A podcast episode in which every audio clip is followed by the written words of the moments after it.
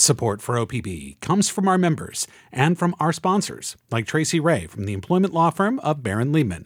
Tracy says that OPB sponsorship is a great way to support the community and connect with Baron Liebman's clients.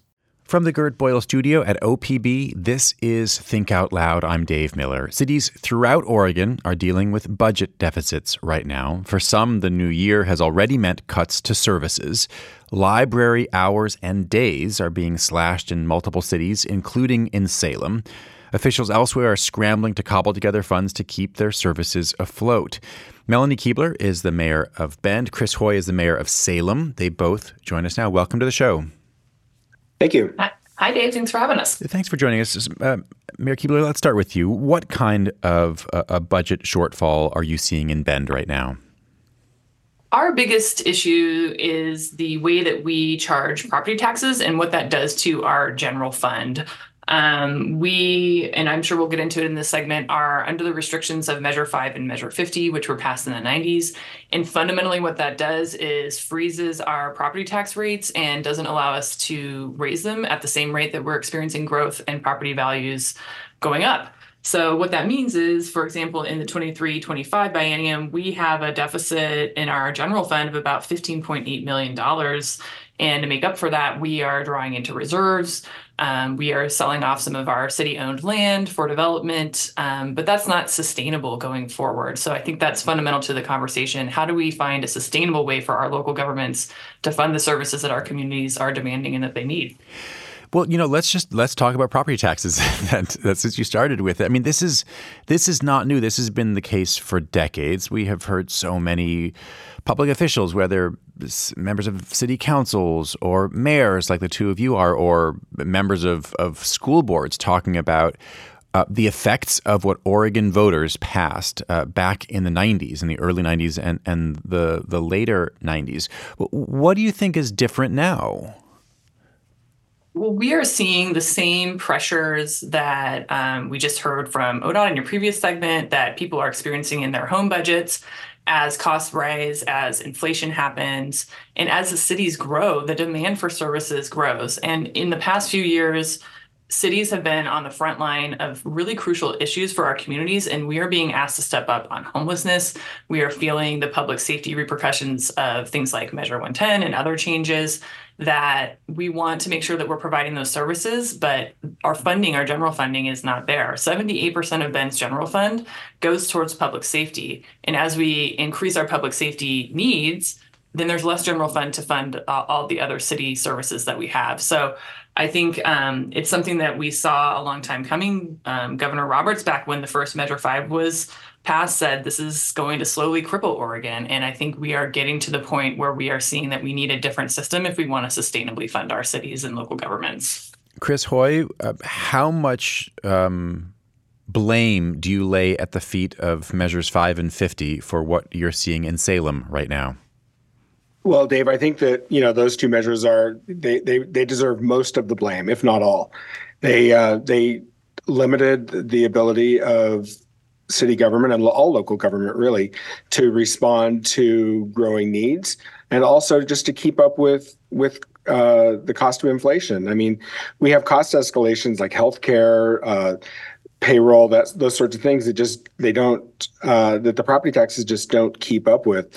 Similar to Bend, our property tax receipts pay for 77% of our police and fire and nothing else. So they don't cover the cost of parks, senior services, the library, and we haven't really even talked yet about homelessness. I mean, which is a kind of a newer demand on cities, and our system. So the demand changed, but our system didn't change to accommodate that new demand from our residents. Well, it's pretty clear, I think, what opponents to changing this, and I should stress it, since we're talking about constitutional changes, voters would have to amend the amendment. They would have to vote yes to change this. And it seems pretty clear what opponents to those changes would argue that at a time when it's hard for many Oregonians to buy groceries, to deal with the same inflationary pressures that you're talking about at a municipal level, or for it's hard for people to afford housing to begin with, you know, don't say yes to these leaders who want you to pay higher property taxes. How would you respond? I totally understand that. And, you know, nobody wants to pay more taxes. But if you look at our current system, it created such an inequitable tax system. If you look at the permanent tax rates that were imposed, basically it's whatever tax rate you happen to be at the time these things were passed, that's now your permanent rate. And so you have these disparate rates all over the state. And so it creates a huge inequity. If you look at the... I just want to make sure that folks understand it's not like people are paying the same amount they did in 1995, but correct me if I'm wrong, but the current rates are pegged to what they were in 1995, and they can only go up 3% from there. And so that's where the inequities come from. If there were neighborhoods, say, that were redlined and had much lower property values back then and have since skyrocketed, that if two properties that are worth the same amount today in terms of real market value, those could have very, very different effective tax rates because of the year they were pegged to. Did I get that right? Well, you were close. I would say the difference is that the tax rate stays the same. So our permanent tax rate here in Salem is $5.83 per thousand. So that has stayed the same since that measure was passed. What changes is the value of the properties. They continue to go up, and that's what's limited to the 3%. So it's not the rate that changes, it's the values, and those have been artificially limited. If you look at the real market value compared to the assessed value, there's a huge difference between those two numbers. So, Melanie Kebler, this is one issue, and I don't want this entire conversation to turn into a debate over measures 5 and 50. Although that at some point that could happen in the future. I want to turn back to right now, because you mentioned that one of the ways you were able to ease the current challenges are by dealing with some one-time fixes, dipping into the rainy day fund and selling some city-owned property. But what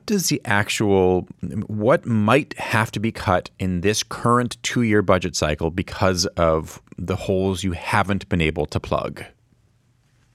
What ends up happening in cities as this happens is we start to hold positions vacant. We start to present budgets to our council that don't have positions in them that we might have wanted to have or planned, but aren't even part of the budget because we can't afford them.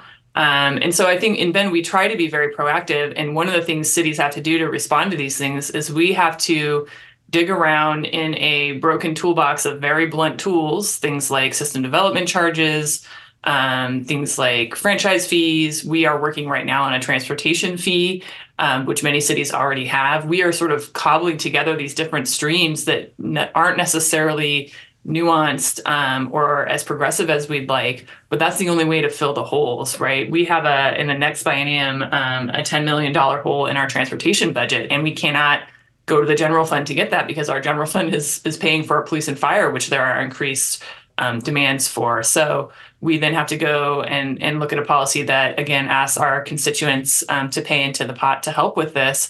Meanwhile, we're generating economic development and jobs that are developing income tax that goes to the state. And then we're kicking that back to people when cities are struggling to even, provide these basic services. So I think that's part of the inequity that Mayor Hoy is talking about. I absolutely understand every time we go to our constituents and say, here's another little funding stream we're trying to put together. They want to understand why we can't just meet the needs of the community within our structure, and we have to explain these things, and it's pretty tough. Is that particularly acute in Bend where, I can't think of a region, I don't think there is a region that has had more explosive growth than Deschutes County and Bend sort of as the population center of it. In Oregon in the last 50 years, it was about 13,000 people in 1970 and over 100,000 people now. Does that lead people to say, we are a boom town, why can't you just pay for the things that we're giving you money to pay for? Absolutely. Absolutely. People see the property values going up. And, there was a report last year to the legislature since 1996, property values have gone up 433%, but the assessed value that we actually collect tax on has only gone up 243%, so half. And that is not a sustainable way to fund that growth. And that is a question we have to answer a lot. We also get a lot of questions about tourism because we have a tourism economy here.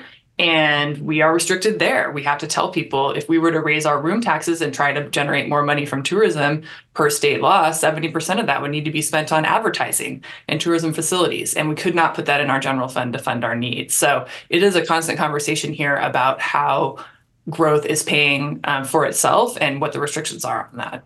If you're just tuning in, we're talking right now about the budget issues that cities all across the state of Oregon are facing. We're talking to the leaders of two of the largest cities in Oregon. Chris Hoy is the mayor of Salem. Melanie Kebler is the mayor of Bend. Mayor Hoy, to go back to the specific Salem issues, I'm sure that Salemites know this well, and many of our listeners may remember that there was a city-led effort to come up with a new way to bring money in, a city payroll tax that failed spectacularly recently at the polls. Where does that leave you? I mean, my understanding is the city leaders have been looking a lot into city budget questions. So what's the 30,000-foot view right now of where things stand? Yeah, and thank you for raising the payroll tax issue. It was an attempt to sort of just kind of change the system to allow us to provide the services that our residents are demanding. We knew that it was a long shot, and I don't look at it as a failure. I look at it as we have raised the awareness and we've elevated the conversation. So now we can have these conversations about the real problems with our tax system in Oregon. We've gotten everybody's attention to say, look, if you want these services, we have to pay for them. You know, we had to reduce our library hours recently. We're going to be eliminating in this current budget, we're going to be eliminating about 40 positions coming up here in the next month or so. You know, there are real costs. And so going forward, we're continuing to look at ways to pay for those services. And we just put together a revenue task force similar to what's been happening in other cities, where we're going to hopefully have a community conversation. We have a number of members of that group. We're going to do town halls. We're going to do focus groups, all sorts of things to try to come up with a consensus on how we want to pay for services going forward, whether that's through maybe a levy, through a special district, or maybe that's not at all. I don't know. And we'll have to just live with the level of services that we have. But getting back to kind of what Mayor Kebler was saying, you know, we've added 26,000 residents to Salem. That's equivalent to the size of the city of Woodburn. We've added that to Salem in the last several years, and we still have the same number of firefighters. So what that means is it's over, you know, well over 5 minutes when you call the fire department until you're going to see a firefighter at your door. When you're in cardiac arrest, that means your brain is dying, and it's not acceptable. And I don't think residents want that, but we're going to give them the opportunity to figure out how to pay for more service if in fact, that's what they want to do. One of the issues that we've heard about Salem in particular, separate from statewide questions like Measures 5 and 50, is it because you're the state capital and because there's a lot of state property, which doesn't pay into property taxes, you're missing out on revenue in ways that it's not the same in other cities. Governor Kotek addressed this recently. She said, I think the state should have some role to help support essential services in Salem. And I've said that to Mayor Hoy directly. I think the question is, how do you actually calculate it?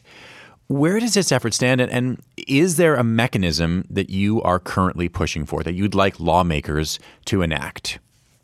Thank you for that question, Dave. Yeah, we are uniquely positioned as the state capital. We do have sort of an outsized impact from state properties because we don't just have the properties and the lack of revenue from those properties.